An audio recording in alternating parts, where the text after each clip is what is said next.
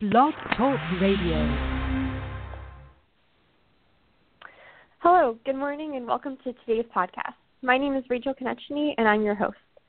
Today we're talking about concussion prevention and prevalence in amateur athletics. I have with me Jonathan Sawyer, a fellow TAPinto Greater Olean reporter and St. Bonaventure University student who has played both hockey and football. So, with concussion protocol quickly changing, the NFL introduced new rules that subject the NFL teams to fines and possibly even the loss of draft picks if they fail to take players out of the game for sustaining a concussion. And there's multiple rules in the NCAA too. So, Jonathan, um, I was just wondering if you could talk a little bit about your experience playing hockey and football, and any concussion concussion prevention procedures that you've had to gone through. Uh, yeah, I I played hockey for about 20 years, and I played football for about six. Um, you know, I've taken hits to the head, and basically they just take me off the ice or the field, and they like do the go through the concussion proof. Now, what they have you do is pretty much take a concussion test, pretty much like before um, you even start your season. It's like a mandatory thing that you have to go and go through the process of you know what your balance is, what your different like uh this like uh different uh eye tests and whatnot just to see like if you do have a concussion if stuff is not normal. So um I haven't personally had a concussion that I've had detected, but um I have taken some hard hits in hockey and in football, so I mean it possibly could have been, but I never got I mean I never was told I had one. So Right. Well, that's great. Um, yeah, so I was looking at the NCAA uh, rules and what they consider concussion, and there's actually multiple definitions. So some one is a change in brain function, another is just following a force to the head. It could be accompanied by temporary loss of consciousness. Um, identified in individuals who are even awake, that can be a, uh, a sign of a concussion, and also the neurologic and cognitive dysfunction uh, measures. So I guess I was just wondering, um, what type of preventive measures have you personally experienced in terms of wearing protective head covering or um, anything like that that your teams have had you to take and your experience with athletics?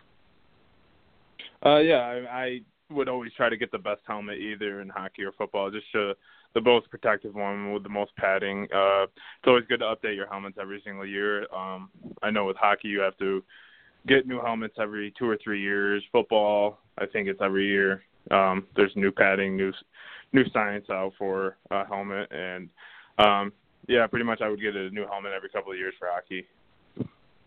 All right. Um, so I guess uh, knowing that the NCAA does have multiple definitions of a concussion, and uh, clearly they do their best to prevent against this happening in college athletics. What do you think of the current NCAA concussion policy and legislation? Do you do you think it's enough, or do you think maybe we should be doing more? I know you're not um, at the collegiate level, but even just in your experience as an athlete, what do you think of um, how the NCAA has been handling concussions?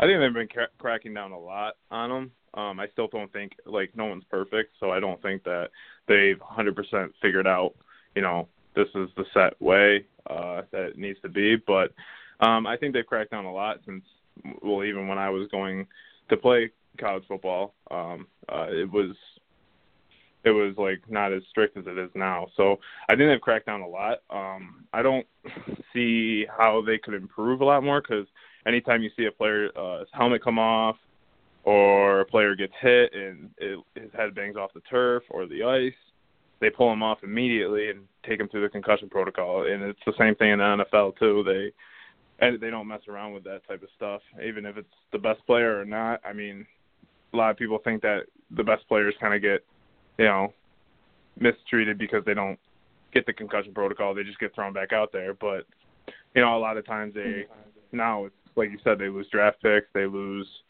um, scholarships, and it's a it's a real serious matter. So I think they've taken it a lot serious, more serious than when I was coming out of high school. So. Right. Okay. Well, that's great to hear. Um, yeah, I know I saw the concussion movie. Actually, I think it's with Will Smith. It was featured uh, in Pittsburgh and had a number of the Pittsburgh Steelers and other NFL team team players uh, featured in the movie. So it was it was just really powerful to see that that change. Uh, so I think that's all the questions I had for you, unless you can think of anything else you'd want to add to this. No, not off the top of my head. All right. Okay. Well, uh, to our listeners, please just check back on our Facebook and Twitter pages for everything TAPinto Greater Olean, and have a fantastic Friday. Thanks. Bye.